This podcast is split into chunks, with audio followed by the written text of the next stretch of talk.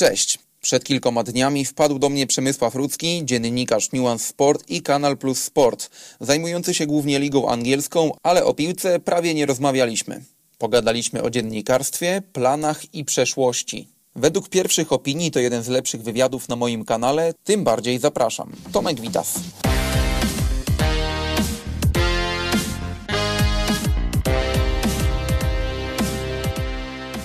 Cześć, witam Was serdecznie w kolejnym odcinku Równo z Trawą, odcinek 21. Dzisiaj na fotelu obok mamy mm, dziennikarza Nuance Sport Przemysława Rudzkiego. Witaj, cześć. Dzień dobry, cześć. I Kanal Plus Sport. I Kanal Plus Sport, właśnie, bo chciałem tak zapytać, czy przede wszystkim e, jesteś teraz w 100% w Nuance, czy jeszcze m, mogę Cię właśnie tytułować jako Kanal Plus Sport? Czy to jest tylko dziennikarstwo, czy jesteś też redaktorem naczelnym w Nuance? Nie, to jest dziennikarstwo. E, witam przede wszystkim. To jest dziennikarstwo e, pisane, czyli coś, za czym tęskniłem e, bardzo. Coś, co chciałem też zawsze mieć, czyli audycja. Wyszło tak, że miałem mieć jedną, a mam dwie. Natomiast no, Kanal Plus to jest jakby też mój drugi dom od 15 lat i, i cały czas jakby czuję się pełnoprawnym dziennikarzem te, tego, tego zespołu. Komentuję mecze Ligi Angielskiej. 15 pomyliłem się o rok, od 2006 roku. E, czyli to jest mój kolejny sezon z Premier League, e, w którym mam przyjemność tę ligę komentować i jakby Nuance jest taką dla mnie odskocznią od tego wszystkiego, co, co było, co się wydarzyło.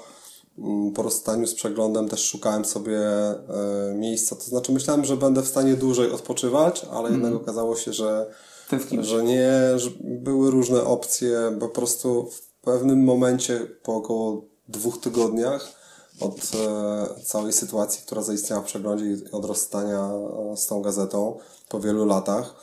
E, miałem tak bardzo dużo ofert pracy, że zacząłem martwić się tym, którą z tych ofert przyjąć i, jak to wszystko sobie poukładać. I nawet tak w domu żeśmy sobie żartowali z Kasią, bo ona powiedziała w pewnym momencie, no teraz miałeś mieć więcej luzu, a, a martwisz się takimi rzeczami.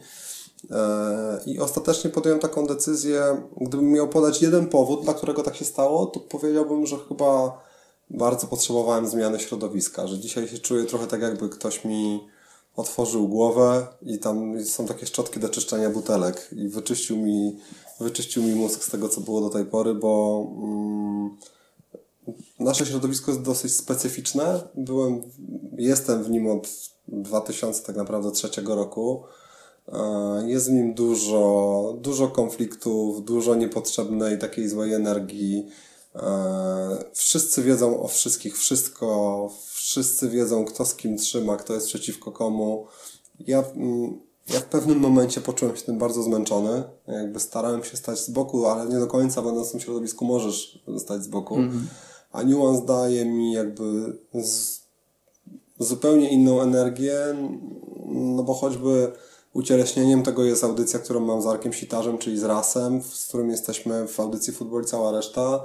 I rozmawiamy z zupełnie innymi ludźmi, odklejonymi dzisiaj, jak e, dzisiaj wieczorem na przykład mamy audycję z Antkiem Królikowskim, pojawią się zaraz inni goście, nie Olaf Lubaszenko i tak dalej. Będą to aktorzy, pisarze, muzycy, ale też ludzie związani ze światem sportu. E, I gdzieś jakby cała ta mm, cała ta historia pod tytułem Nuance to jest też taka trochę narracja, to jest taka opowieść o balansowaniu pomiędzy sportem, e, kulturą, sztuką, lifestylem, muzyką w, tak, w takim bardzo szerokim tego słowa znaczeniu, e, z tych słów znaczeniu, więc mm, na razie jestem e, zadowolony, dużo pracuję, dużo piszę, nawet przydarzyła mi się taka absurdalna sytuacja, że naciągnąłem sobie mięsień palca od pisania. Ojej, wskazującego, mhm. palec wskazujący lewej ręki odmówił mi posłuszeństwa, po prostu zasztywniał e, po tym, jak, nie wiem, w dwa tygodnie napisałem chyba ponad 100 tysięcy znaków. E, mm, ale to jest miłe uczucie. To jest miłe uczucie, dlatego że pisałem felietony do przeglądu sportowego przez 7 lat, w każdy poniedziałek. Były takie momenty, że pisałem jeszcze i do tempa naszego dodatku, i w czwartki miałem też swój felieton. No i teraz mam w poniedziałki felieton Futbol cała reszta, w piątek podsumowanie w postaci tygodniówki, dwie audycje. I tego się robi naprawdę dużo, bo w weekendy jeszcze dochodzi Premier League, która była bardzo intensywna w grudniu, skomentowałem ponad 20 meczów. E, więc, e, no ale to jest fajne. Ja lubię po prostu zawsze lepiej czułem się w roli kogoś, kto dostarcza, niż kogoś, kto zamawia. E, lepiej czułem się w roli twórcy, w roli kreatora, niż w roli kogoś, kto mm, ma pójść na jakiś status biznesowy, rozmawiać o pieniądzach, o tego typu rzeczach. Zawsze starałem się z tych rzeczy wymiksować, uciekać od nich, ale no, na przykład jak jesteś naczelnym gazety, to siłą rzeczy no, nie jesteś w stanie od tego, mm, od tego uciec, więc mm. to jest zupełnie nowy rozdział w życiu. Mhm. Patrząc właśnie na te początki, bo można powiedzieć, że jesteś już wdrożony w system pracy w Nuance, e, Twoje oczekiwania kontra to, jaka jest naprawdę ta rzeczywistość. To, co robicie, e, z kim to robicie, no my widzimy, jaka jest treść. I mhm. to, jak każdy ją ocenia, to jest wiadomo indywidualna sprawa.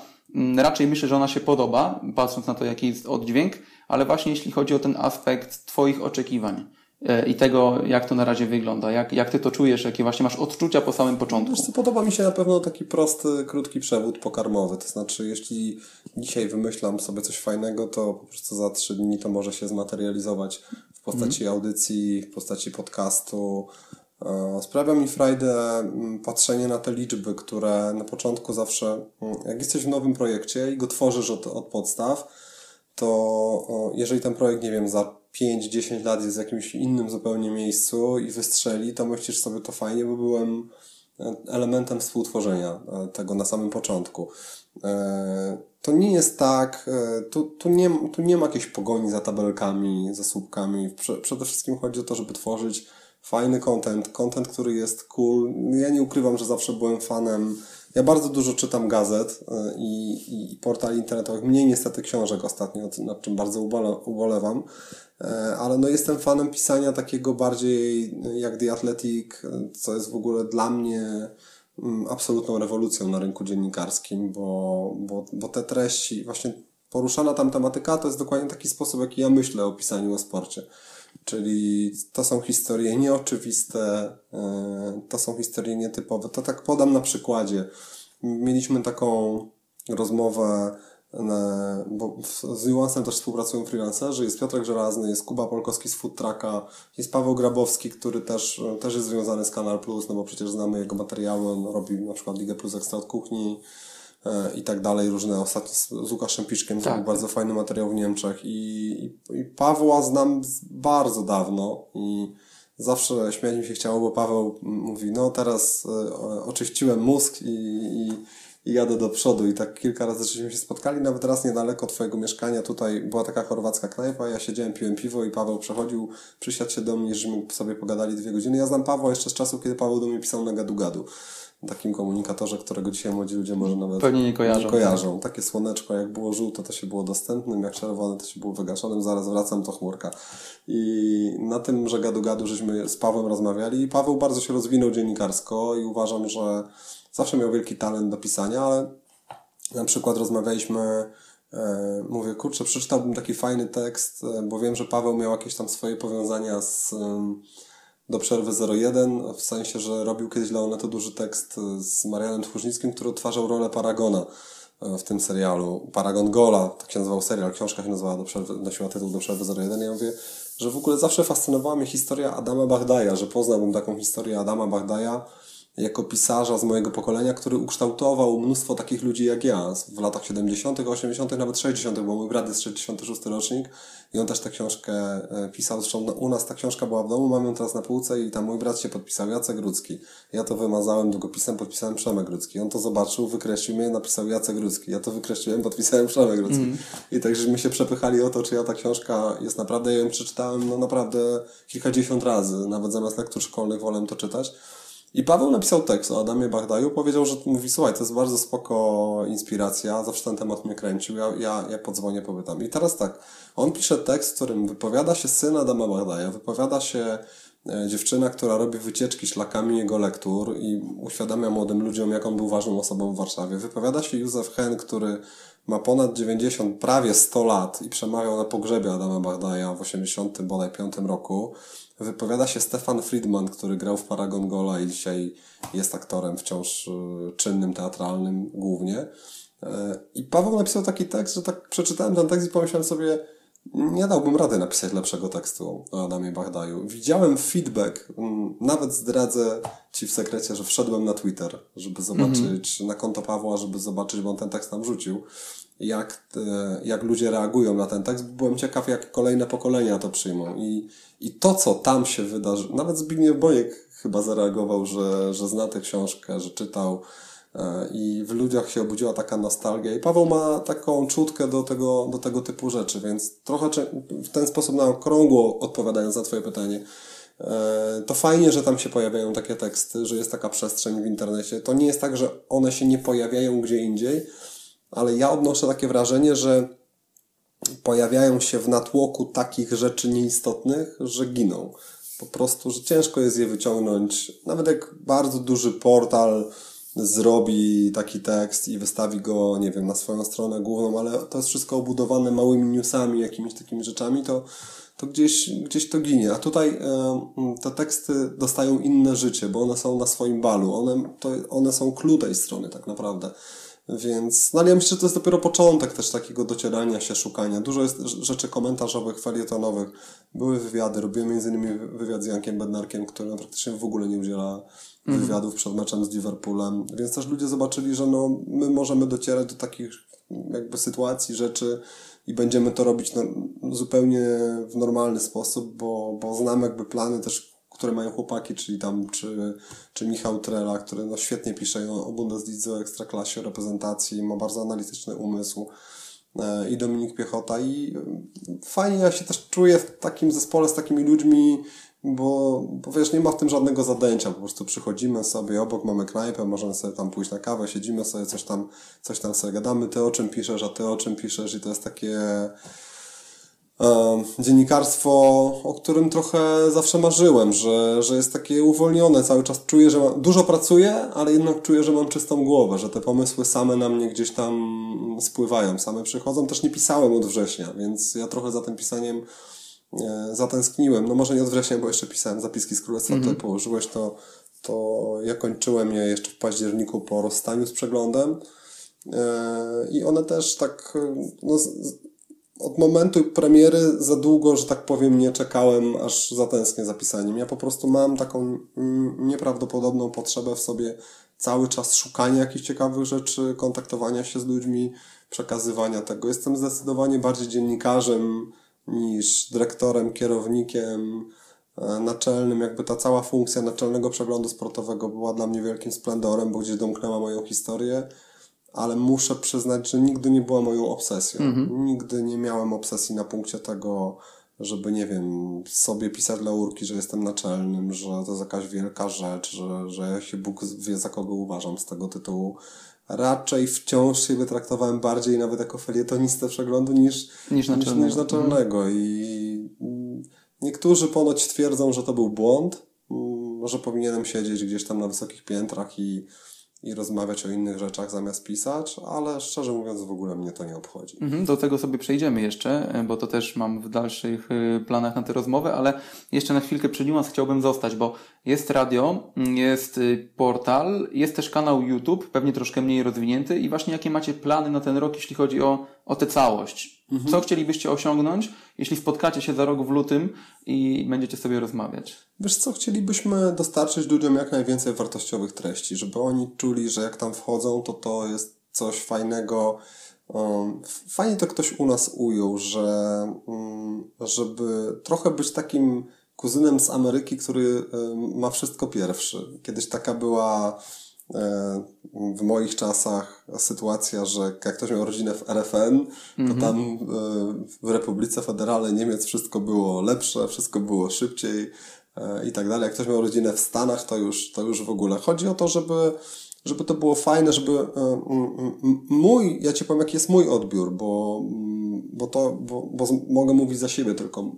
Wydaje mi się, że clue tego odbioru to jest to, żeby człowiek, który wejdzie na ten portal i przeczyta sobie jeden, dwa teksty dziennie, poczuł, że się czegoś dowiedział fajnego, że, że poznał jakąś historię, żeby w tej narracji opowiadania tego innym ludziom, żeby kumplom mógł powiedzieć przy piwie, słuchajcie, przeczytałem naprawdę zajebisty tekst na Nuance Sport i napisał go, nie wiem, Paweł Grabowski, Dominik Piechota zrobił fajny wywiad, Przemek Rudzki napisał fajny felieton i poruszył taki temat, co o tym sądzicie, czy się z tym zgadzacie, żeby to był jakiś zalążek do wyjścia z dyskusji. Oczywiście każdy, kto słucha tych słów, pomyśli sobie teraz, a gdzie tu są liczby, kasa e, i tak dalej, ale to nie jest moim zmartwieniem mhm. e, w tym momencie. Są ludzie od tego, przychodzi do nas teraz Piotrek Pietrzak, który no, ma naprawdę e, przelot w dużych firmach, pracował naprawdę w dużych firmach.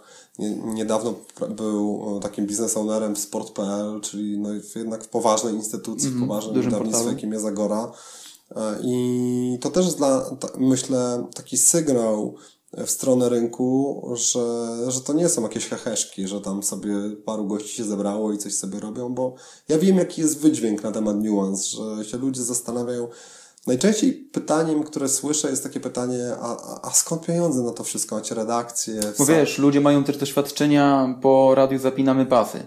Tak, ale to są, wiesz, wiesz dlaczego te doświadczenia są błędne i te porównania są błędne? Dlatego, że portal, portal Nuance, e, piszący głównie o muzyce, o rapie, z dużym naciskiem na rap, na lifestyle, on istnieje 4 lata. Radio istnieje 2 lata. Czyli to nie jest tak. No są podwaliny już Znaczy, no jesteś po prostu elementem jakiejś układanki, a nie startujesz z czymś od nowa. Wydaje mi się, że tam nie znam tej sprawy aż tak bardzo dobrze i nie wnikałem w nią, bo ja należę do takich osób, które nie żyją problemami innych ludzi, że ktoś się komuś nie udało, to ja wiesz, otworzę szampana i będę polewał w pomieszczeniu. Nie? To, to, nie, to nie jest mój styl. Wydaje mi się, że no, po prostu przeszacowano, przeszacowano koszty, tak jakbym spojrzał na to z boku zupełnie. E, patrzyłem na, na studia, które tam były, e, nawet na zdjęciach, to, to wyglądało jak profesjonalne studia. No byłem niedawno w studiu radiowej Trójki, to, to nie ustępowało niczym. Mhm. E, a jednocześnie bardzo ważnym dla takiego radia jest to, bo wiadomo, że radio internetowe nie ma wielkich zasięgów, ale musisz przekonać ludzi do, do, do tego, że to, co tutaj się pojawi, będzie bardzo fajne. I wbrew pozorom, wbrew temu, co się wszystkim wydaje, dużo firm odchodzi od takiego tradycyjnego modelu wydawania pieniędzy ze swoich budżetów. Wolą coś zrobić punktowo, o, tak to ujmę kolokwialnie, żeby to było fajne, żeby to było mm, takie organiczne, e, niż przepompować, przepalić swój budżet w jakiejś wielkiej e, firmie. To jest trochę tak, mm, teraz mi to przyszło do głowy, jak duże firmy, na przykład odzieżowe, wolą zatrudnić blogerkę, na przykład typu No Fashion, e, i niż mogłyby za te pieniądze pewnie sobie postawić w mieście, wiesz, 50 billboardów, ale mm, była taka historia, że e, ona chyba miała podpisaną umowę z H&M, mam nadzieję, że niczego nie przekręca. Kiedyś czytałem takie story o tym, że e, chodziło o, jak, o jakiś jeden rodzaj odzieży, który ona zareklamowała, na drugi dzień nie było tego w żadnym sklepie. Mm -hmm, oczywiście ona ma gigantyczne zasięgi w mediach społecznościowych, żeby była jasność, Natomiast chodzi mi o takie punktowe działanie, że oni woleli po prostu pójść bezpośrednio do niej. Zresztą cały ten influencer marketing dzisiaj jest bardzo mocno rozwinięty, a to jest coś, co się fajnie ludziom kojarzy, bo nie, nie, nie mówisz nuance sport, nie myślisz, to jest medium, które ma konflikt z jakimś tam innym medium. Mhm. Raczej się to kojarzy z bardzo pozytywnymi mm, emocjami, z taką dobrą energią. Jak ja dzwonię nawet do ludzi, żeby zapraszać ich do audycji, jest to trudne, bo co tydzień trzeba kogoś wydzwonić i i trzeba kogoś w tej audycji mieć wartościowego, kto fajnie porozmawia, to, to w ogóle nie zdarzyło się, żeby ktoś powiedział, nie wiem co to jest, to raz, dwa, nie zdarzyło się, żeby ktoś powiedział, nie, nie przyjdę, raczej teraz nie przyjdę, bo nie mogę. Za, za jakiś czas. Mhm. No bo, no bo ludzie znają, jeżeli Piotrek Kędzierski z Kubą Wojewódzkim prowadzą swoje rozmowy w każdy poniedziałek i tam przychodzą ludzie no nie wiem, tacy jak Jan Engler, Andrzej Seweryn, Kasia Nosowska i widać, że to, jest, że to są rozmowy naprawdę na wysokim poziomie. Też wiedzą, co to jest, bolesne poranki też myślę, że wiedzą już ludzie, co to jest. Piotrek jest zresztą takim naszym dobrym duchem. Ja się śmieję, że jest Michałem Polem mm-hmm, e, Nuance, bo, bo po prostu wytwarza nieprawdopodobne pokłady pozytywnej energii. Ja się z Piotrkiem znam wiele lat i w ogóle Piotrek powiedział, że dla niego najszczęśliwszym momentem było to, jak otworzył wirtualne media i się dowiedział, że już nie pracuje w przeglądzie mm. sportowym, bo sobie powiedział, to, to jest teraz, to, to jest ten moment. Byliśmy cały czas na łączach, ta współpraca. Mm, mm. Fajne było to, że poszedłem tam na spotkanie i powiedziałem, chłopaki, nie wiem jeszcze jaką opcję ja wybiorę, nie, nie wiem, czy będę chciał do Was tak przyjść, żeby tu zaraz się uwalić w 50 rzeczy i nie mieć czasu na swoje życie prywatne, bo nie muszę teraz tego robić ale czy gdybym na przykład chciał mieć jedną audycję, to dla was też jest. Okay. I oni tak, oczywiście, my się na nikogo nie obrażamy tutaj, że czułem, że nie wywiera na mnie nikt żadnego ciśnienia. Ja bardzo nie lubię, jak ktoś mnie tak wiesz, ciśnieniuje. Jestem wtedy po prostu od razu się usztywniam mhm. i zaczynam się wycofywać z czegoś takiego, więc y, duże nadzieje y, z tym wiąże. Przede wszystkim, że jak najdłużej będę mógł się tam realizować zawodowo. No bo też możemy sobie gadać o jakichś tam szczytnych ideach, ale też patrzę indywidualnie na siebie, że dziennikarz musi istnieć cały czas. Y, był jakieś tam kiedyś dane firmy, chyba Pentagon Research, na temat tego, czyje nazwisko najczęściej pojawia się w mediach spośród dziennikarzy sportowych. I, e, I tam były trzy nazwiska. Na pierwszym miejscu był Mateusz Borek, na drugim miejscu był Michał Pol, na trzecim miejscu byłem ja. Mm. I zastanowiłem się, dlaczego w ogóle tak, tak wysoko. To chodziło o wzmianki w internecie. W internecie. Mhm. Mm. I to też pewnie dlatego, że no wiesz, była misja futbol, że było, że pisałem cały czas bardzo dużo, że jest kanal i cały czas gdzieś jakby to nazwisko, mówiąc tak slangiem muzycznym, kręci się na rotacji, że ono jest gdzieś tam po prostu mm, widoczne, ale, ale nie w taki głupi, jakiś prymitywny sposób, że wiesz, no bo o tobie może być głośno z różnych powodów, tak?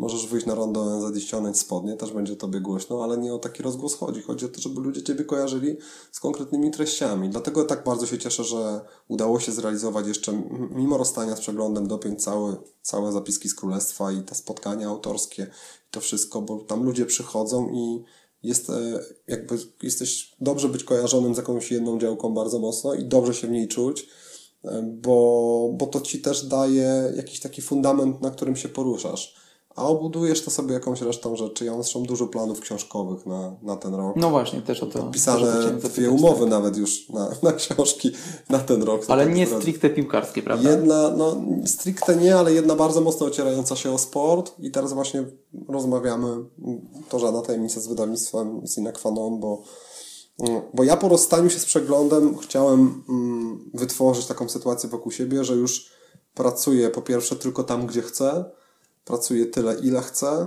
mm, pracuje na swoich warunkach, na swoich zasadach i z ludźmi, którzy są bardzo jakby dla mnie w porządku, zawsze byli w porządku. E, I tak było zawsze z wydawnictwem Sine Qua non. Ja wydałem u nich futbol i cała reszta to było naprawdę wszystko bardzo profesjonalnie zrobione. I z Przemkiem Romańskim spotkałem się od razu w zasadzie. Zrobiłem sobie taką checklistę, wypisałem sobie kilka osób, do których chcę zadzwonić, z którymi chcę się spotkać co komu mogę dać. Był tam niuans też na tej liście w kwestii audycji podcastu. Były oczywiście książki e, i był ten kanał jako taka moja opoka, czyli po prostu niezmiennie e, to wszystko było w tym samym miejscu, więc e, i to się udało wszystko ze sobą poszyć. Ja myślę, że ten 2020 rok to w ogóle będzie bardzo, bardzo dobry rok pod względem takiej samorealizacji zawodowej. Trochę mi już przy wcześniejszych pytaniach odpowiedziałeś na pytanie, które teraz chciałem zadać o tym szukaniu nowych bodźców po przeglądzie sportowym, więc to sobie odpuśćmy. Ale też właśnie chciałem zapytać o to, jak ty postrzegasz rolę redaktora naczelnego? Kim on jest? Jakie ma zadania tak naprawdę? Ty to na swoim przykładzie doskonale doświadczyłeś. Ale pytasz mnie konkretnie o przegląd sportowy, czy w ogóle o rolę? O to, jak ty widzisz rolę dokładnie redaktora Wiesz naczelnego? co, jest to trudna rola, dlatego że musisz... Mm, zapładniać ludzi swoimi pomysłami. E, znaczy są, moim zdaniem są dwa rodzaje wypełnienia tej roli, zagrania tej roli. Jeden to jest taki, że totalnie jesteś daleko od ludzi i, i jesteś po prostu właśnie gdzieś tam chodzić na spotkania bardziej biznesowe, starasz się być twarzą projektu, a ja wybrałem drugą rolę. Być może ona finalnie okazała się, ta decyzja, znaczy dzisiaj nie chcę mówić, że zła, ale, ale być może ja nie wypełniałem tej roli e, tak jak powinienem, czyli być, być blisko bardzo zespołu, być blisko ludzi, bo wiesz, ja byłem takim redaktorem naczelnym trochę z nazwy, do mnie cały czas były drzwi otwarte do pokoju, nie było takiej sytuacji, w której ty się musiałeś ze mną umawiać jako dziennikarz, każdy mógł przyjść. Doszło do pewnego rodzaju absurdów, że na przykład przychodził praktykant, który był u nas dwa dni, wchodził sobie do mnie do pokoju, siadał i zaczynał w ogóle do mnie mówić jakieś rzeczy,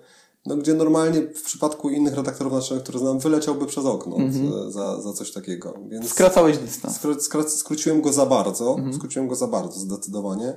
Natomiast no, ja się zajmowałem, ja byłem takim redaktorem naczelnym, który zajmował się wszystkim, czyli po prostu i brałem udział czynny w planowaniu gazety i, i, i starałem się zawsze, żeby jedynka była moim do końca stemplem w sensie takim, żeby i tytuł był wymyślony przeze mnie i odpowiednie zdjęcie dobrane. No, takie, ale czasami też czytałem, na przykład robiłem korektę skarbu kibica Ligi Francuskiej, patrzyłem, czy się Mhm. zgadzają kluby, waga, wzrost i tak dalej. Nigdy nie uciekałem od, od odpowiedzialności za taką pracę redakcyjną. Prowadziłem gazetę, prowadziłem kolegia, byłem codziennie rano na, na kolegium i jakby układałem te tematy, jeżeli coś mi się nie podobało na strony 2-3, to mówiłem, żeby to było na stronach 4-5. Wymyślałem bardzo często gdzieś rano jakieś tematy, z których otwieramy gazetę, więc jest to taka rola mm, trochę kreatywna, trochę edukacyjna, bo ci ludzie za, za tobą podążają, jednocześnie chcą się też czegoś nauczyć. E, spięcia wszystkich ze sobą rzeczy, tak? No bo masz grafików, masz, masz cały zespół ludzi, masz piłkę nożną, masz inne sporty, masz wyjazdy, musisz je akceptować, zastanowić się, czy to ma sens. Masz wydania specjalne, takie jak książka, która, która leży przed nami, bo ona też przecież powstała tam, tam się zrodziła e, w przeglądzie sportowym, więc dużo jest tych ról do, do odegrania. Jest to na pewno jest to na pewno bardzo drenujące zajęcie, w sensie jest to praca, której nigdy nie jesteś w stanie zostawić za sobą, za zamkniętymi drzwiami, bo wracasz do domu i o 22 jeszcze jesteś na łączach z prowadzącym gazety, zastanawiacie się, co dać na okładkę. Czasami wydarzenia są wieczorem, więc musisz, więc musisz to wszystko gdzieś tam sobie ustalić. Nie jesteś w stanie przewidzieć tego, że nie wiem, Liverpool wyeliminuje Barcelonę na przykład. Nie? Albo, że wysypie się transfer Kamila Grosickiego. Albo, to jest taka legendarna sprawa. Legendarna ale sprawa. Dobry przykład pewnie. Dobry, bardzo dobry przykład. Yy, Natomiast powiem Ci z perspektywy czasu,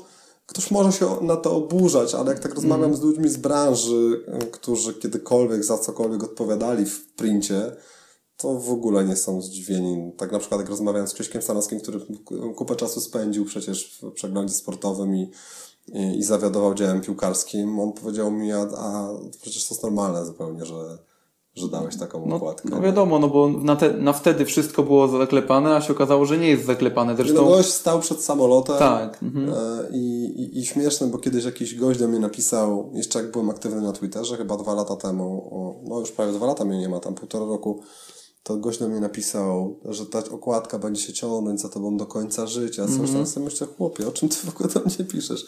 Ja o tym zapomniałem po tygodniu. Tak? ktoś pewnie po prostu sobie zbyt bardzo to wziął do serca i też nie wie, jak to wygląda tak naprawdę od środka. Często łatwo właśnie Ja miałem w wydawać ogóle śmieszną sytuację związaną z tą okładką. Ci, że na drugi dzień szedłem e, na spektakl do mojej Kasi i szedł gość na, przy Placu Zbawiciela, który miał przegląd sportowy z tą okładką. I podszedłem do niego i to był taki facet około pięćdziesiątki. I, za, I opowiedziałem mu tę sytuację, jakby, bo to na drugi dzień gdzieś tam we mnie jeszcze bardzo mocno żyło. I mówię, widzi pan, e, co tutaj jest? Nie ma Grosickiego w Berli. On mówi, no nie ma, nie ma. No właśnie, a tu jest. Dlaczego? I zaczęliśmy rozmawiać. I jakby ta rozmowa też była mi potrzebna po to, żebym mm, utwierdził się w przekonaniu, że ludzie nie, nie, wiedzą, jak wygląda, jak wygląda proces redakcyjny tworzenia czegoś takiego. Oczywiście ktoś może powiedzieć, jak nie byłeś pewny, to po co dawałeś?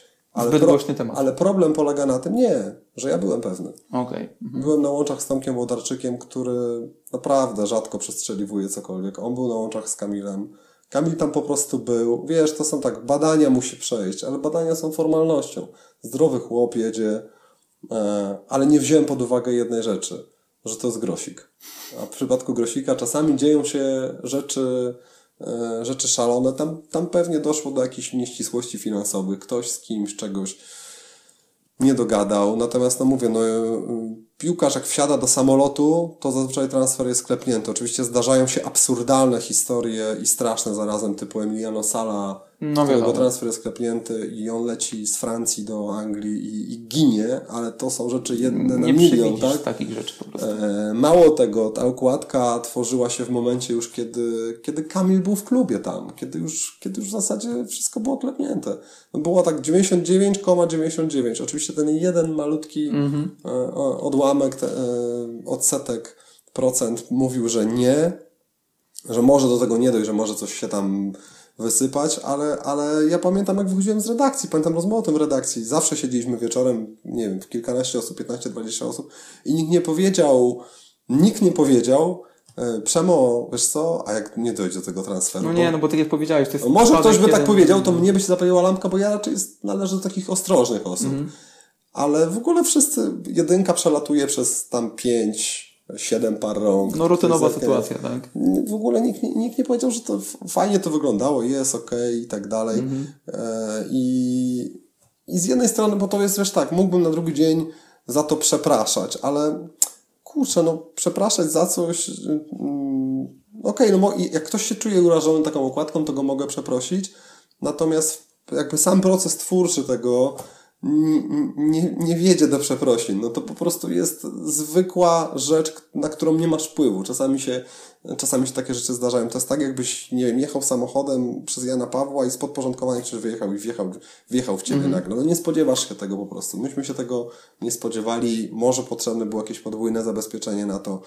Może tutaj, może tutaj był błąd, mo, może, może można było, to było mniej przesądzająco ująć, ale pomyśla, pomyślałem sobie tak, za chwilę będzie ten cały tekst w internecie, internet to przewali rano, jak ktoś weźmie do ręki gazetę, to jest kolejna opowieść o przegrywaniu po prostu. Znaczy nie ma sensu dzisiaj news w dobie No dla, właśnie, dla papieru. do nie tego ma, chciałem nie ma, nie, ma żadnego, nie ma żadnego sensu się o to ścigać. Myślę, że więcej takich tekstów powinno być właśnie przekrojowych, jakichś Okej, problemowych. mhm. nie? No właśnie, bo chciałem zapytać, jak ty widzisz rolę papieru w najbliższych latach? Bo ten, ta okładka jest dobrym przykładem na to, jak to wszystko dzisiaj nam się pięknie postarzało, no bo w latach 90. taka okładka byłaby pewnie, no może nie normalnością, ale też ludzie by po prostu się nie dowiedzieli, że do tego transferu nie doszło.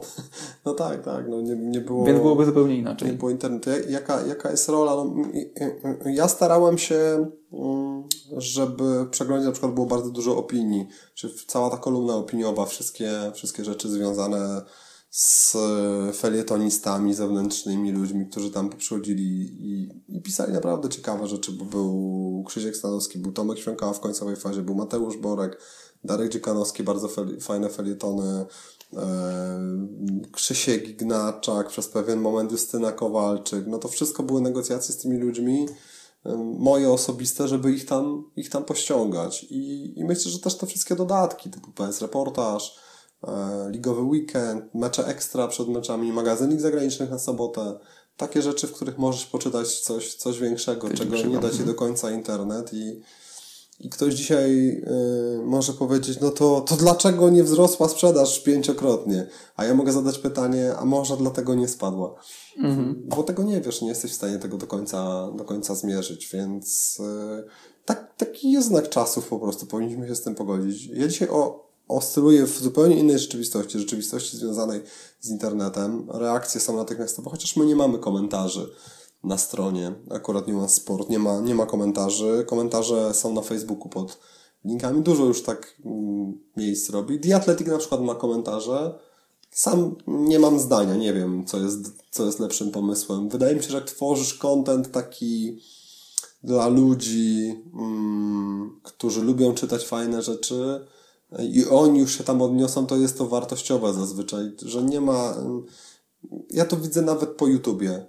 Inne komentarze generowała Misja Football, która była po prostu produktem masowym na wielkim portalu horyzontalnym, który po prostu przyciągał ludzi z całego spektrum Polski, a inne komentarze są na przykład na moim kanale YouTube'owym, gdzie ja robię program stricte o Premier League i on jest, pojawia się tam w każdy wtorek i te, i te komentarze są no, jakby zdecydowanie bardziej merytoryczne. Mało osób tam się skupia na tym, żeby coś napisać. Po prostu nie ma uczestników tej społeczności, którzy chcą napisać, że jakiś tam gość jest głupi, albo że prowadzący jest do wymiany, albo, albo takie, tak, tego typu rzeczy. In, inni odbiorcy. Raczej jest to rozmowa po prostu o mm, tych rzeczach, no, o których mówimy w programie samym.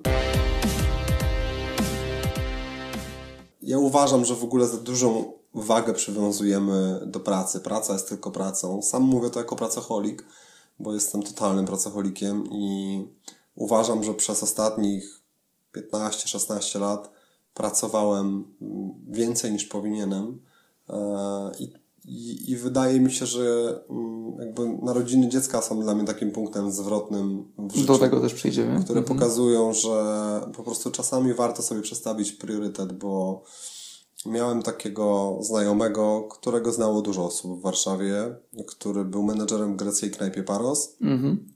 E, Był, był serdecznym kumplem nas wszystkich. Przychodziliśmy tam, Jorgos zawsze od razu sta- zastawiał stoły piwo, kłóciłem się z nim, bo nie chciał ode mnie przyjąć, kiedyś po prostu zapłaciłem za jego plecami za rachunek, on nie chciał, żebym płacił.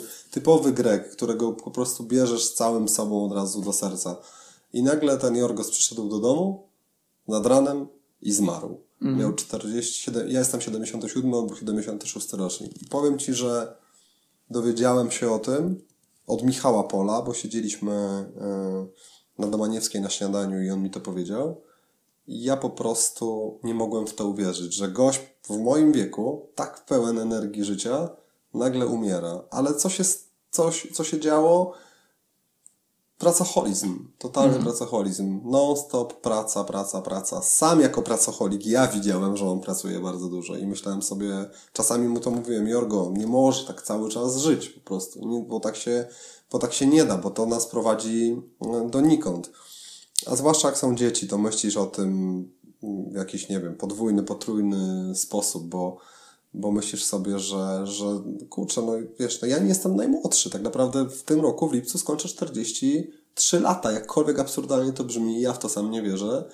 To, to muszę z pewnymi rzeczami zluzować. No nie mogę być cały czas tym Przemkiem, który przyjechał z Londynu i siedział w pracy po 14 godzin, E, a, a byłem nim zbyt często jakby i powroty do domu 23.30 e, po północy, e, od samego rana, czasami nie dojadając, wiesz, to, to, to wcale, wiesz, to fajnie wygląda wszystko na zewnątrz bardzo, nie? Jak mm, patrzysz, bo każdy widzi efekty. No, ma super zawód, e, tylko ogląda mecze, nic nie robi w zasadzie, ale im wyżej jesteś, tym ten poziom stresu e, rośnie, bo zaczynasz mieć odpowiedzialność za za produkt, to w ogóle na dalszym miejscu, ale za ludzi przede wszystkim, za ich problemy, za ich, nie wiem, kredyty, ich sytuację materialną, rodzinną i tak.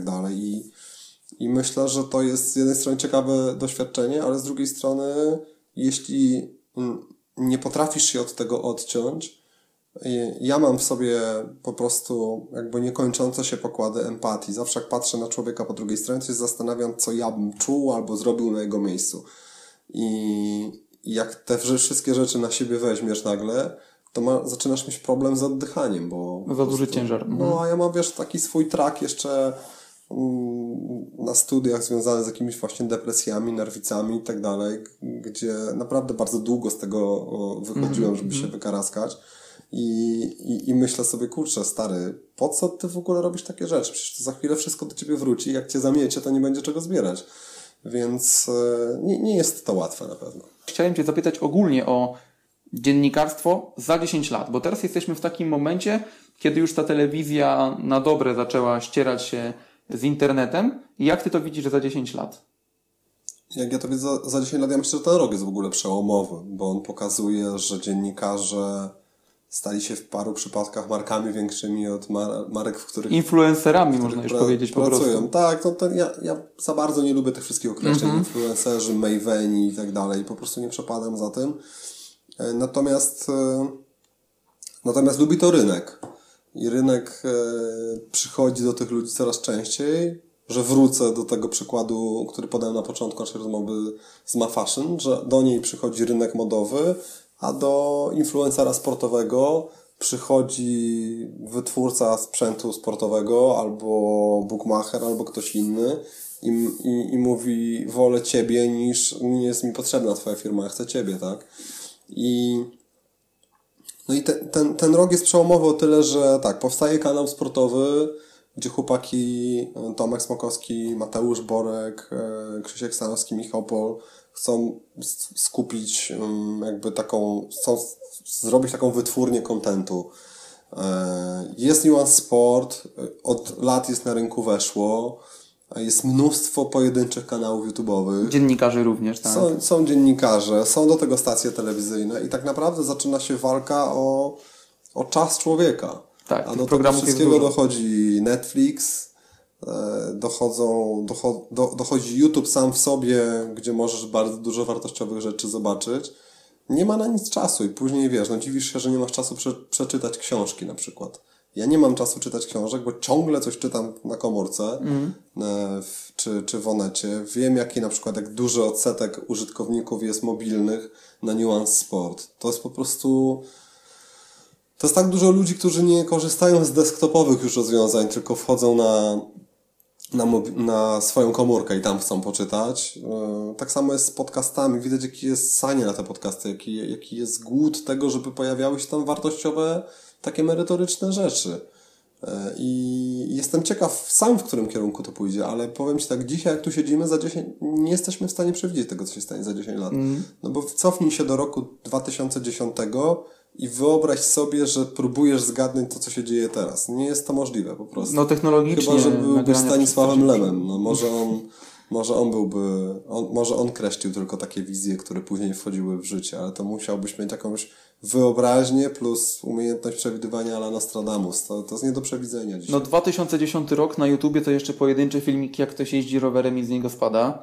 Dopiero myślę w 2012 zaczęły się tworzyć pierwsze związane z FIFA i tym podobnym e, rzeczami. Pewnie 2017-18 rok to już taka, taki normalny tryb działania na, na YouTubie i wszystko idzie dzisiaj właśnie w tę stronę, że powoli telewizja się do tego YouTube'a przenosi, więc faktycznie jest, jestem też ciekawy, co się będzie działo za 10 lat. A jak ty siebie widzisz za 10 lat? Córka ci rośnie, Córka rośnie i na pewno e, e, ja nie lubię robić sobie planów, bo e, Powiedz, e, jeśli chcesz kogoś rozśmieszyć tak, Boga, tak, powiedz tak, mu o tak. swoich planach, tak mówią, tak mówią ludzie. Takie jest powiedzenie. I mm, to jest troszeczkę taki e, szerszy problem do dyskusji dla mnie, bo ja sobie dużo rzeczy już kiedyś obiecywałem, a później te swoje przyrze- przyrzeczenia ła- łamałem. E, w sensie takim, że mówiłem sobie, że już nigdy czegoś nie zrobię, a potem to na przykład zrobiłem. Nie chcę mówić, że żałuję, bo staram się nie żałować rzeczy, które jeśli coś robiłem pod wpływem impulsu, to robiłem, bo ktoś może powiedzieć tak, odszedłem na przykład w 2012 roku z faktu, nie chciałem po prostu dłużej tam pracować. Potem się pojawiła propozycja, żebym tam wrócił jako szef sportu.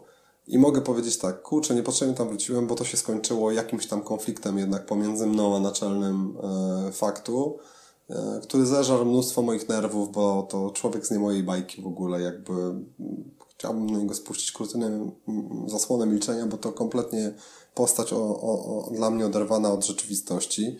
E, bo, nie, bo, bo ja lubię pracować z ludźmi stabilnymi, to znaczy jak ja Ciebie ściągam i mówię, słuchaj, chcę, żebyś zrobił tak, tak i tak, oddaję Ci w tym wolną rękę, to Ci w tym oddaję wolną rękę, a nie po miesiącu e, mówię, że jest inaczej i to jednak ja e, trzymam kierownicę, a Ty siedzisz z tyłu, nie? E, I przypnij się pasami, podziwiaj krajobrazy. A ja będę mówił, choćbym największą bzdurę powiedział, to inni będą ją spijać z moich ust, a, a ty nie chcesz, więc jesteś moim, moim wrogiem. I, i, i, i- doszedłem do ściany tam w pewnym momencie. To była sytuacja na kolegium redakcyjnym, kiedy, kiedy on powiedział, żebyśmy po porażce Polski ze Słowacją założyli piłkarzom pampersy e, w Photoshopie na, na głowy, czy nie wiem, jakaś kompletnie jakaś poroniona sytuacja i pomysł absurdalny. Ja powiedziałem, że tego nie zrobię. A tam nigdy nikt nic takiego nie powiedział. Mm. Więc jeżeli słyszysz takie coś pierwszy raz i widzisz gościa, który mówi serio, on nie żartuje, że tego nie zrobi i ty nie wiesz, co z tym zrobić. I ja mówię, słuchaj, a, a bo tam wtedy to była taka sytuacja, że reprezentacja Nawałki grała w ligowym składzie, on tam próbował przetestować paru piłkarzy, myśmy faktycznie przegrali ze Słowacją, jedna z nielicznych porażek Adama Nawałki. A ja mówię, a co się stanie, jak wygramy z Niemcami na Narodowym? Wtedy pamiętam, jak dziś powiedziałem na tym kolegium. Niemożliwe w ogóle, coś tam. Ja mówię, ale co jeśli? Co zrobimy wtedy?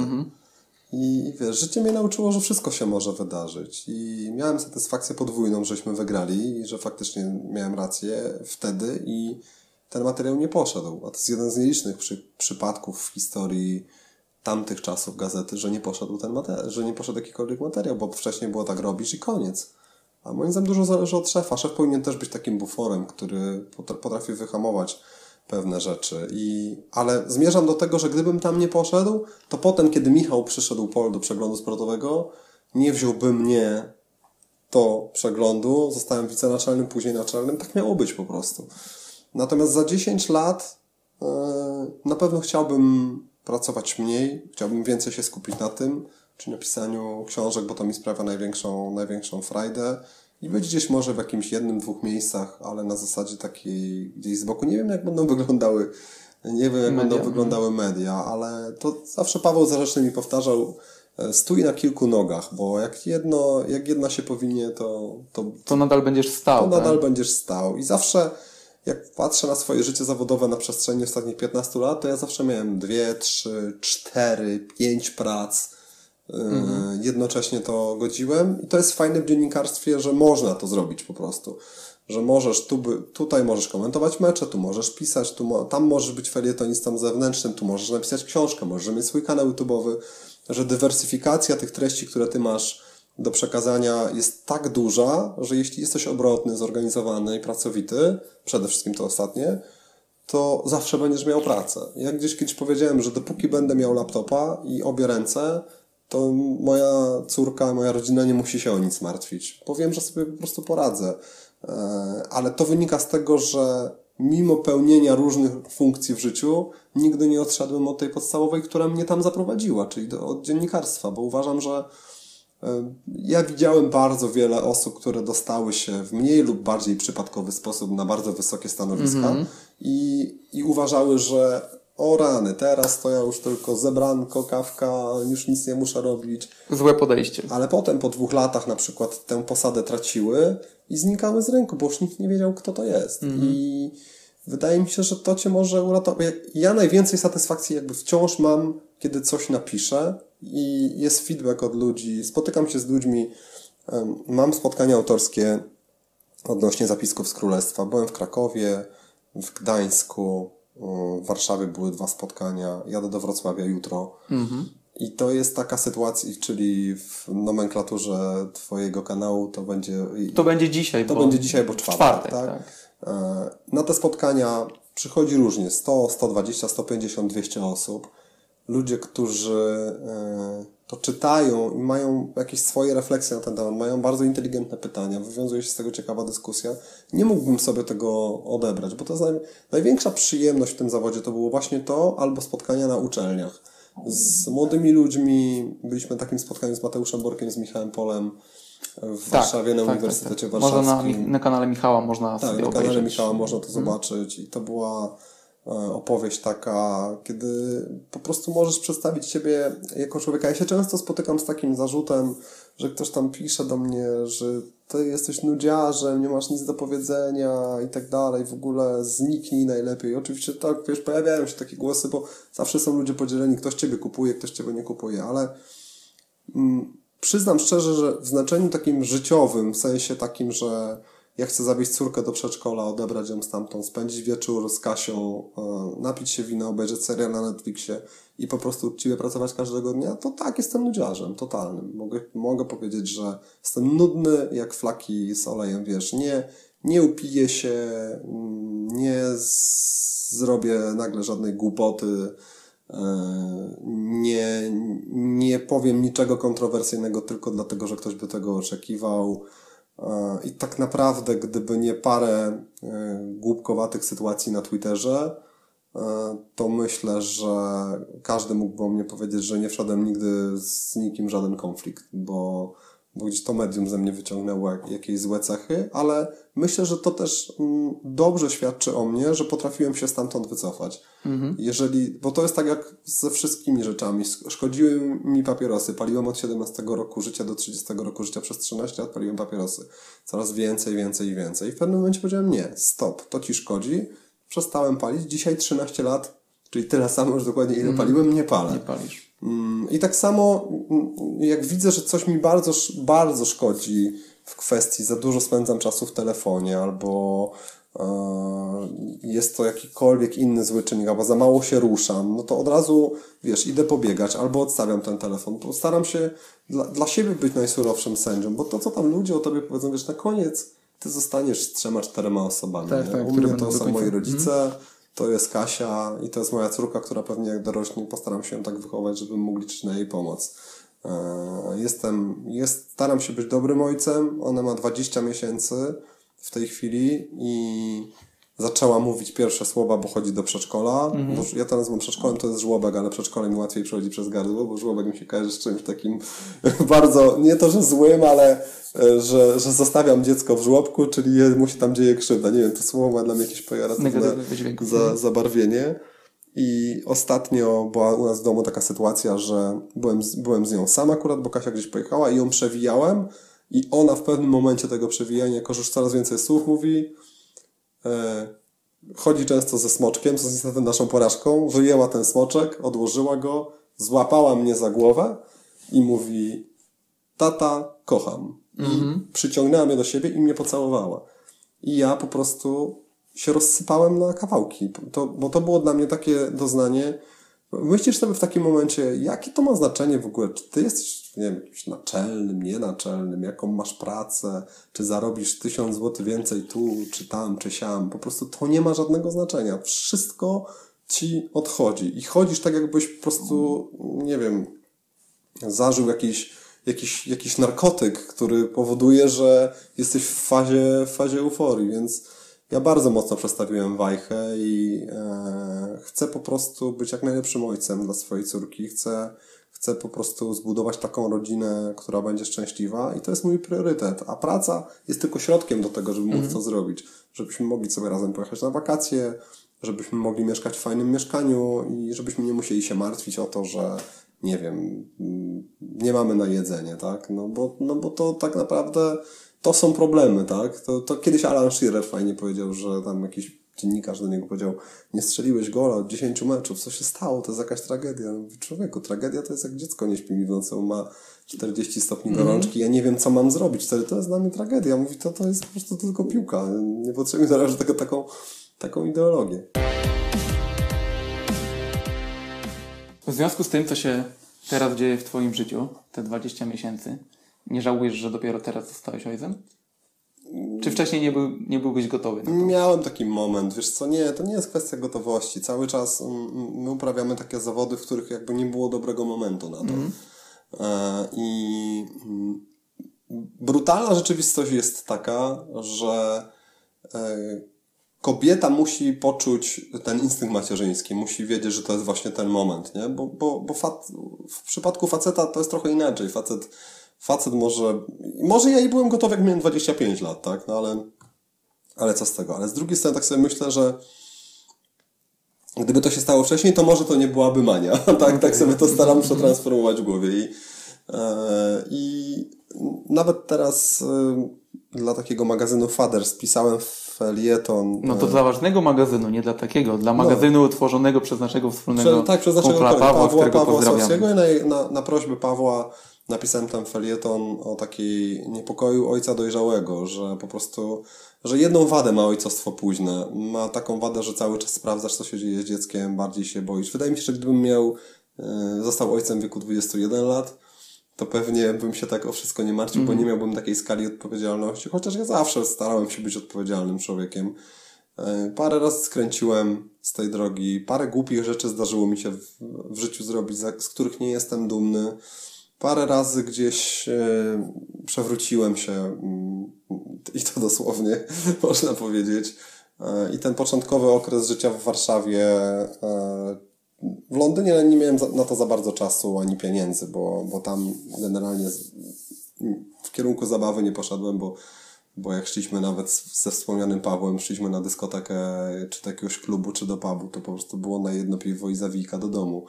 Ale tutaj w Warszawie przyznam, że był taki okres, kiedy to się wszystko e, rozsypało i dlatego ja się cieszę, że jakby wszedłem też w- stały związek do, dość, dość szybko, bo on mi pomógł pewne rzeczy sobie poukładać e, w życiu, bo, bo to jest fajne, wiesz, jak jesteś sam i ten melanż trwa i cię niesie i płyniesz na tej fali. I masz 26 lat, ale ja miałem z tego powodu takie zjazdy. mm, Siedziałem w domu sam, na przykład w niedzielę i, zastanawiałem się, dokąd to w ogóle wszystko zmierza, tak?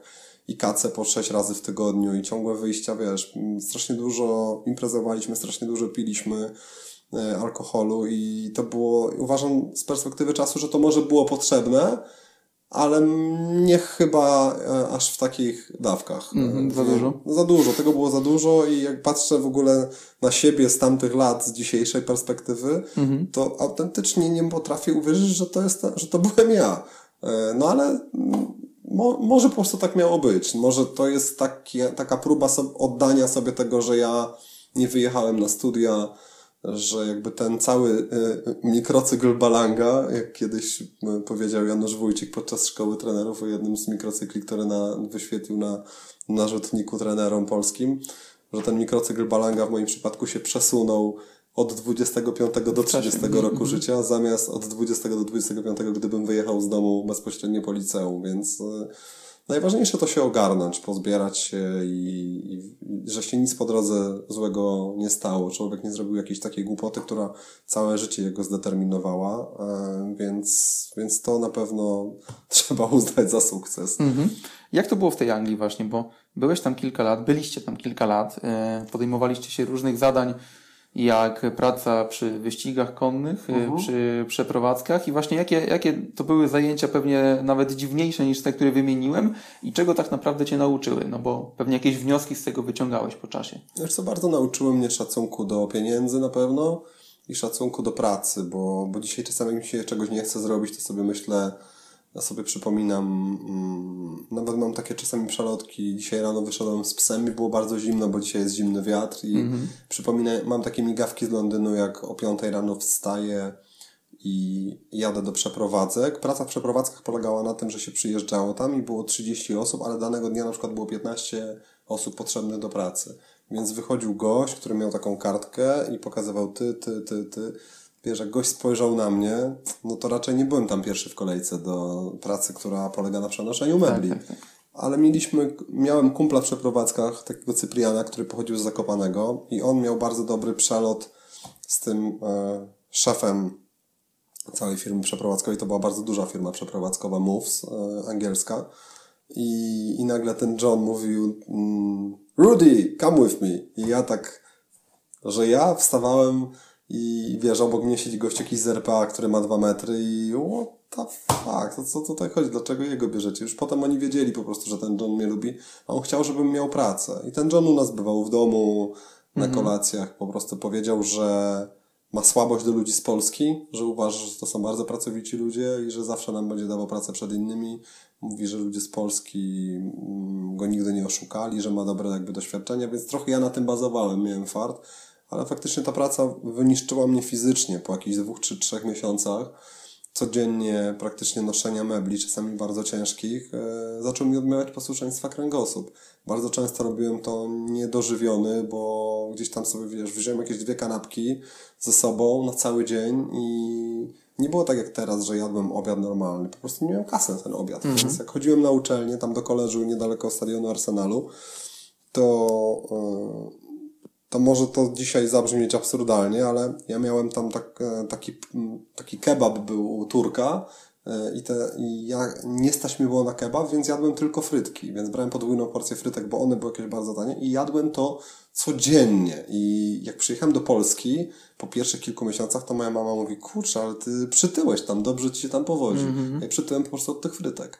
E, I nie mówiłem oczywiście mamie, że tam jest tak jak jest, bo ona po prostu by mnie nie wypuściła z powrotem. Nie, pozwo nie pozwoliłaby mi tego zrobić. I pamiętam, że kiedyś była taka jeszcze instytucja tak zwanych paczek, że się wysyłało paczki. Moja mama wysłała tę paczkę z Polski do Londynu i myślała, że to w 2-3 dni przyjdzie. I to było jakoś przed świętami Bożego Narodzenia i otworzyłem tę paczkę i zobaczyłem te wszystkie produkty i miałem ochotę wszystko zjeść, a patrzę tak, to zepsute już, to zepsute, to zepsute. I to była mm. dla mnie taka rozpad, że ja to muszę wyrzucić do kosza, nienawidzę wyrzucać jedzenia w ogóle. I nauczyło mnie mnóstwo takich małych rzeczy, że wiesz, że warto być fair w stosunku do ludzi, warto na przykład, jeśli jesteś w knajpie, to zawsze trzeba dać komuś napiwek, bo to jest jego praca, on jest czasami po 12 godzin na nogach i I, I zawsze ceniłem ludzi też, jak myśmy na przykład jechali z przeprowadzek do kogoś właśnie i, i ktoś na koniec, nie wiem, dał ci 10 funtów, e, to, to myśmy się zawsze autentycznie z tego cieszyli, bo to była mm. dla nas jakaś dodatkowa pensja, czasami z tych napiwków można było sobie opłacić czynsz, to było takie realne namacalne, to była szkoła życia po prostu, tak naprawdę. Ja pojechałem tam do szkoły językowej, ale to była bardzo niska zapłata za szkołę, e, za szkołę życia, zwłaszcza, że ja zostałem tak wyrwany z korzeniami z dnia na dzień. Sam się wyrwałem z, z domu i moi rodzice do końca nie wierzyli, że ja tam pojadę, mhm. ale potem powiedziałem im, że jakby nie ma już innej opcji, że nie chcę tu być, bo rynek pracy był jaki był. Ja byłem po studiach dziennych bez żadnego doświadczenia, więc ciężko było mi znaleźć tę, tę robotę. A nie chciałem jednocześnie, wiesz, iść do McDonalda z całym szacunkiem yy, pracować na kasę, bo, bo uważałem, że, że nic mi to nie da, a tam się przy okazji nauczę języka, że mogę taką pracę wykonywać mhm. tam też, e, fizyczną, nie za dobrze płatną, ale przy okazji będę obcował z jakąś inną kulturą, czegoś się nauczę, liznę trochę świata i to też mi pomogło potem w kontekście przeprowadzki do Warszawy, bo jak już wróciłem do Polski, to ta Warszawa, mimo tych wszystkich rzeczy, o których opowiadałem wcześniej, że mnie gdzieś tam poniosła, ale to bardziej była kwestia kolegów, żeśmy się mm, socjalizowali razem, mm -hmm. nie pochłonęła mi nigdy wielkość miasta. Nie byłem takim chłopakiem, że przyjechałem z do Warszawy, zobaczyłem Pałac Kultury i zgłupiałem od tego widoku, bo po prostu przyjazd z Londynu tutaj, w ogóle miałem takie pierwsze odczucie, że Warszawa wydała mi się bardzo mała bo tam pokonywałem takie odległości, półtorej godziny gdzieś w jedną stronę się mm. jechało i no wiadomo jaką metropolią jest Londyn, więc ta skala dla mnie już była zupełnie inna i to też mi pomogło tutaj się osadzić. A jakie było najbardziej absurdalne zajęcie? Jakie tam... To to chyba wiesz? ten jeden dzień po Paw, e, od Pawła przejąłem zasypywanie dołków po koniach. Okay. E, na, na wyścigach ton, konnych trzeba było z wiadrem na szyi iść i sypać ziemię z takiego wiaderka i udeptywać, bo konie jak przyspieszają na torze wyścigowym, to robią dołki. Mm-hmm. I Paweł mnie tam wysłał i ta pra- praca była jakoś haniebnie płatna, bo chyba dwa funty za godzinę. A ja już wtedy miałem dobrze płatne prace, bo zdarzało mi się i po 6 funtów, i po 7 funtów za godzinę zarabiać. No, ale też mogłem mało pracować, bo miałem wizę studencką, 20 godzin tygodniowo tylko wolno mi było pracować i starali się raczej pracodawcy tego przestrzegać. Bali się home office, deportacji, mm-hmm. kontroli u siebie, więc no, później jak weszliśmy do Unii i ta fala ludzi wyjechała, to oni już mieli to inaczej. Konkurencja też się większa zrobiła. Ale jak ja już byłem, to już ciężko było znaleźć pracę. Jak już się szło do pubów, to nie było tak, że przyjmiemy, przyjmiemy, przyjmiemy. Dwa lata wcześniej, przed moim wyjazdem, gdzieś około 2001 roku było łatwiej zdecydowanie. No taka duża fala emigracji, um, fajny czas, aczkolwiek nigdy do końca nie czułem się taką częścią, jednak, bo wiesz, ludziom mówią, że pieniądze nie dają ci szczęścia ale jednak wolę Londyn z dzisiejszej, z dzisiejszej no, perspektywy. Tak, tak, tak. Jak pojadę i mogę sobie pójść, wiesz, do restauracji na obiad, mogę sobie wejść do muzeum, nie muszę patrzeć, ile mam w portfelu, mhm. bo nie, nie muszę patrzeć, czy to 15 funtów, jak wydam za bilet do Tate Modern, to czy to nie będzie determinowało mojego przetrwania w tym tygodniu, czy nie lepiej pójść do Sainsbury i zrobić tam sobie zakupy na cały tydzień. To jednak chyba wolę tę te, te perspektywę, ale tamta jest potrzebna, żeby e, stanowiła punkt odniesienia do tego. Jasne. Yy, mówimy sobie właśnie o tej pracy. Myślę, że wszyscy doskonale wiemy, jak to wyglądało u Ciebie na początku pod względem drogi, ale mało wiem, jeśli chodzi o piłkę. Mhm. I chciałem zapytać, czy jesteś ekspertem od Premier League, dlatego że chłonąłeś ten Londyn i jeśli na przykład pracowałbyś w Berlinie, to byłbyś ekspertem od Bundesligi? No, to jest pytanie, które parę razy padło na spotkaniach autorskich. Mhm. I, I wydaje mi się, że nie ma sensu dywagować, bo tak by się nigdy nie stało. Nigdy nie ciągnęło mnie do, nie, do żadnego innego języka. Zawsze mnie pociągała Wielka Brytania i kultura, język angielski. Zawsze chciałem się go na, nauczyć dobrze i nigdy się go bardzo dobrze nie nauczyłem e, i nad tym, nad tym ubolewam. To znaczy nauczyłem się go komunikatywnie, ale na pewno nie w takim stopniu, w jakim bym chciał.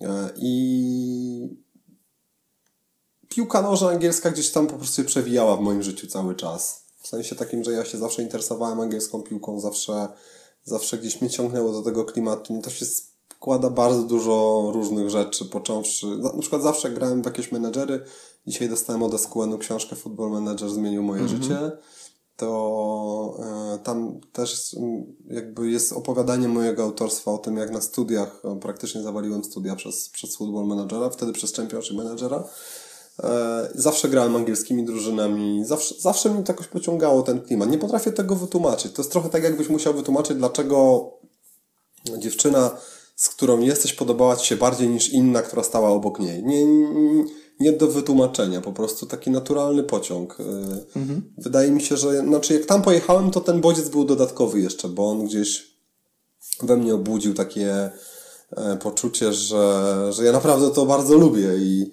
i, to, i to było fajne. I, I później pewnego dnia wizyta na stadionie Chelsea, która sprawiła, że jak wychodziłem z tego Stamford Bridge, to pomyślałem sobie, kurczę, po prostu to byłoby super robić, co ci goście tam robili te dwa piętra niżej, czyli sprawozdawcy sportowi, e, komentatorzy tam radiowi, dziennikarze prasowi. Bardzo, bardzo jakoś mi to tak e, utkwiło w pamięci. Z tym obrazkiem chodziłem cały czas. A że byłem tam i jakby czytałem cały czas o tej lidze, codziennie gazety jakieś oglądałem, mecze, skróty, to chłonąłem. I tak samo chłonąłem język, chłonąłem ich kulturę.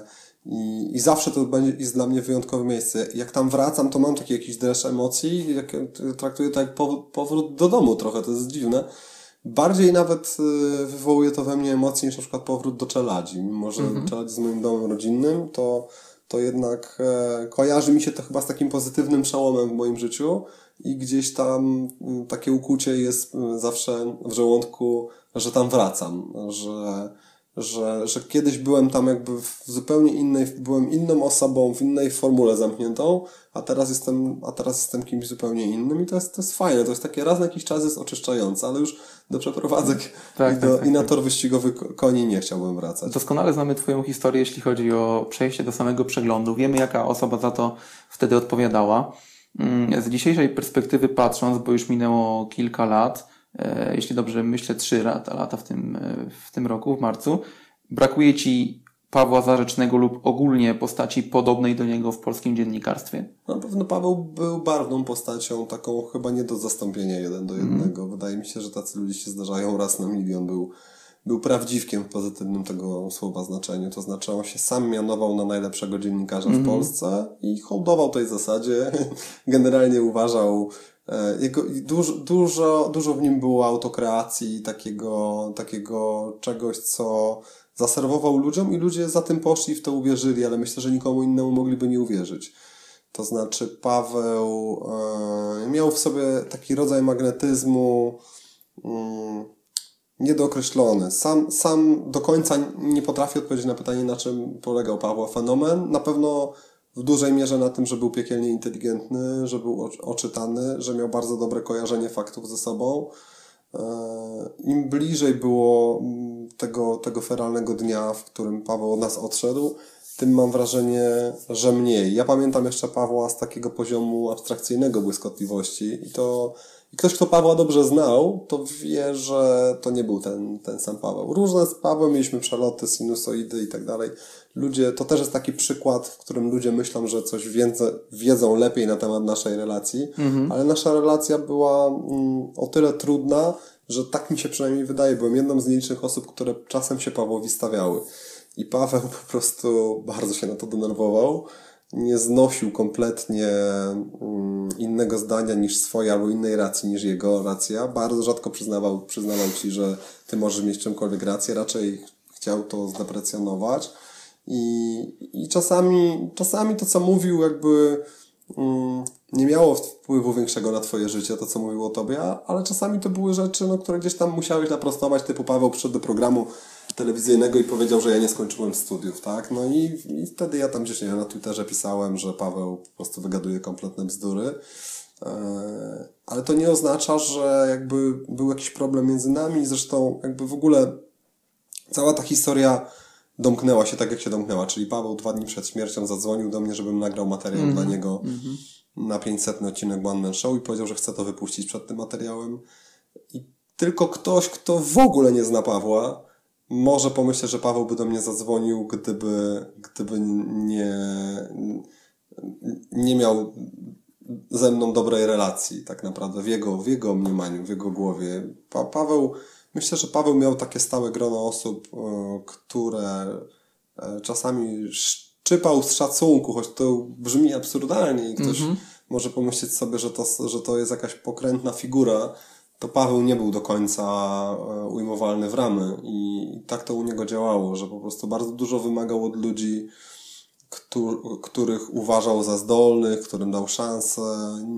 Się, kiedyś mi powiedział, mówi, coś tam napisałem, on mówi, ja bym cię pochwalił za to, przecież ty byś zwariował od tego, ja bym cię pochwalił. Ja mówię, Paweł, w ogóle bym nie zwariował. Mówię, zdecydowanie wolałbym, żebyś mnie pochwalił, niż cały czas y, mnie ganił za coś, tak? I mówił, że wszystko robię źle, albo że to jest beznadziejne.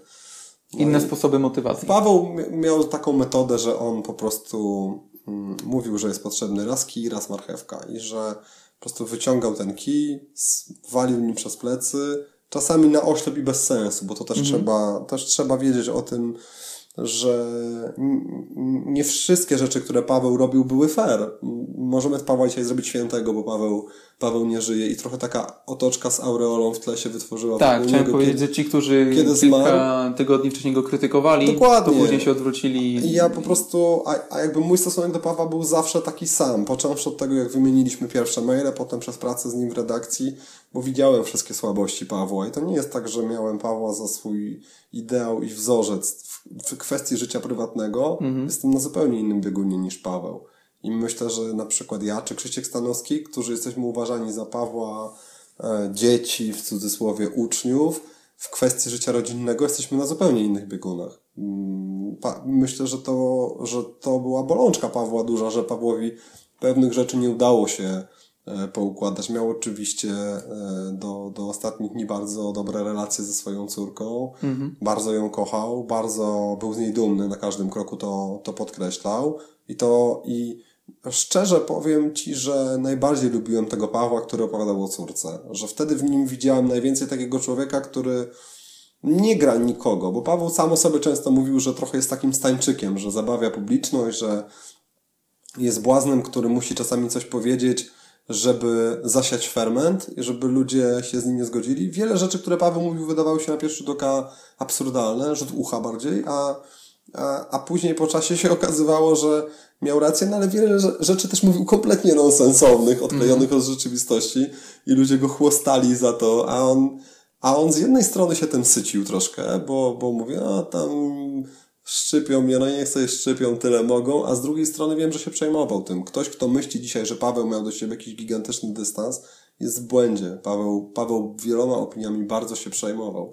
Ale ludzie w ogóle Pawła nie znali. Łatwo jest wydawać wyroki na czyjś temat, w ogóle nic o nim nie wiedząc, albo na temat czyjejś relacji, tak jak moja relacja z nim, bo na podstawie tego, że Paweł coś tam powiedział na zewnątrz to, to w ogóle nie ma jedno z drugim nic wspólnego. Mhm. Jakby ja wiem, najważniejsze dla mnie jest to, że ja wiem, jaką miałem z nim relację, też co mu zawdzięczam, e, jakie mieliśmy plany, bo mieliśmy też plany, żeby otwierać taki dodatek w przeglądzie sportowym i Paweł tam miał mieć swoją kolumnę, taką ala jak ma Kuba Wojewódzki w polityce, Paweł miał pisać takie, takie e, swoje luźne spostrzeżenia, anegdotki, tylko e, wiesz, też problem polegał na tym, że Paweł ma coraz mniej tych nowych anegdotek, bo Paweł mm -hmm, przestał mm -hmm. bywać, przestał być zapraszany, przestał jeździć gdzieś, e, a z perspektywy gdzieś tam domu w Zalesiu nie do końca możesz mieć nowe, nowe rzeczy, więc on by bazował na tych starych, które już gdzieś tam pewnie wiele razy powtórzył w swoich felietonach i to by się stało wtórne, to by się skończyło, ale, ale byliśmy praktycznie dogadani na to. I, I Paweł mówi, no tyle czasu minęło, nareszcie y, sięgasz po mocnego zawodnika. Spotkaliśmy się w Wapiano na Taśmowej jeszcze wtedy, pamiętam i, i Paweł, ale był taki szczęśliwy, mówi, no widzisz Rudy, nareszcie mnie doceniłeś, nareszcie ten, mi oddajesz to, co ja ci dałem, tak? Fajnie było wtedy, pogadaliśmy sobie, no ale projekt nie zdążył wejść w życie i, i Paweł zmarł i to mimo wszystko było dla mnie zaskakujące, choć wiedziałem, że nie prowadzi się Może, jak w zakonie. Tak, tak, tak, że ten stan nie był lepszy. Ja pamiętam jego taki dobry tekst, y, bo mówiłeś o tym, jak mówił o córce i właśnie chyba do jakiegoś, do dziennika chyba pisał, tak? Na, na stronę mhm. internetową. Tam był tekst o wychowywaniu dzieci. Jeden, jeden z lepszych, jakie właśnie czytałem. Ale wracając do korzeni tej rozmowy, życzę powodzenia w Nuance przez kolejne miesiące, żebyście naprawdę siedząc w lutym 2021 mieli powody tylko do zadowolenia i dziękuję za przyjście tutaj dzisiaj do mnie. Dzięki, myślę, myślę że było wiele, wiele wartościowych przemyśleń w tej rozmowie, zwłaszcza, które mam nadzieję, że Wy także sobie wyciągniecie. Yy, za chwilkę jeszcze, mam nadzieję, nagramy quiz. Masz jeszcze chwilkę czasu? No, jeszcze chwilkę mam, chociaż w quizach yy, wypadam fatalnie. Ostatnio. Ale masz już przetarcie małe. No, ostatnio, ostatnio wyobraź sobie, że w, w quizie to to mhm wyleciało mi z głowy to, że Jose Mourinho wygrał e, Ligę Europy z Manchesterem United i że zahajrował reprezentację Anglii. Mhm. W quizach mam taki problem, że e, to jest na czas quiz, tak. Jest. No, to, że jak się włącza zegar, to... No wiadomo, presja to czasu, się, to, to, się włączają blackouty, że rzeczy, że pod presją czasu nigdy nie umiem rozwiązywać zadań z matematyki, mm. pisać dyktant i tak dalej, ale możemy, możemy, czasu jest dużo. możemy spróbować. Czasu jest dużo. Także dziękujemy za uwagę tutaj. Oczywiście przypominam tylko, że dwa dni po publikowaniu na YouTubie ten wywiad będzie także dostępny na Spotify w formie podcastu. Tymczasem dziękujemy za uwagę i widzimy się za kilka dni.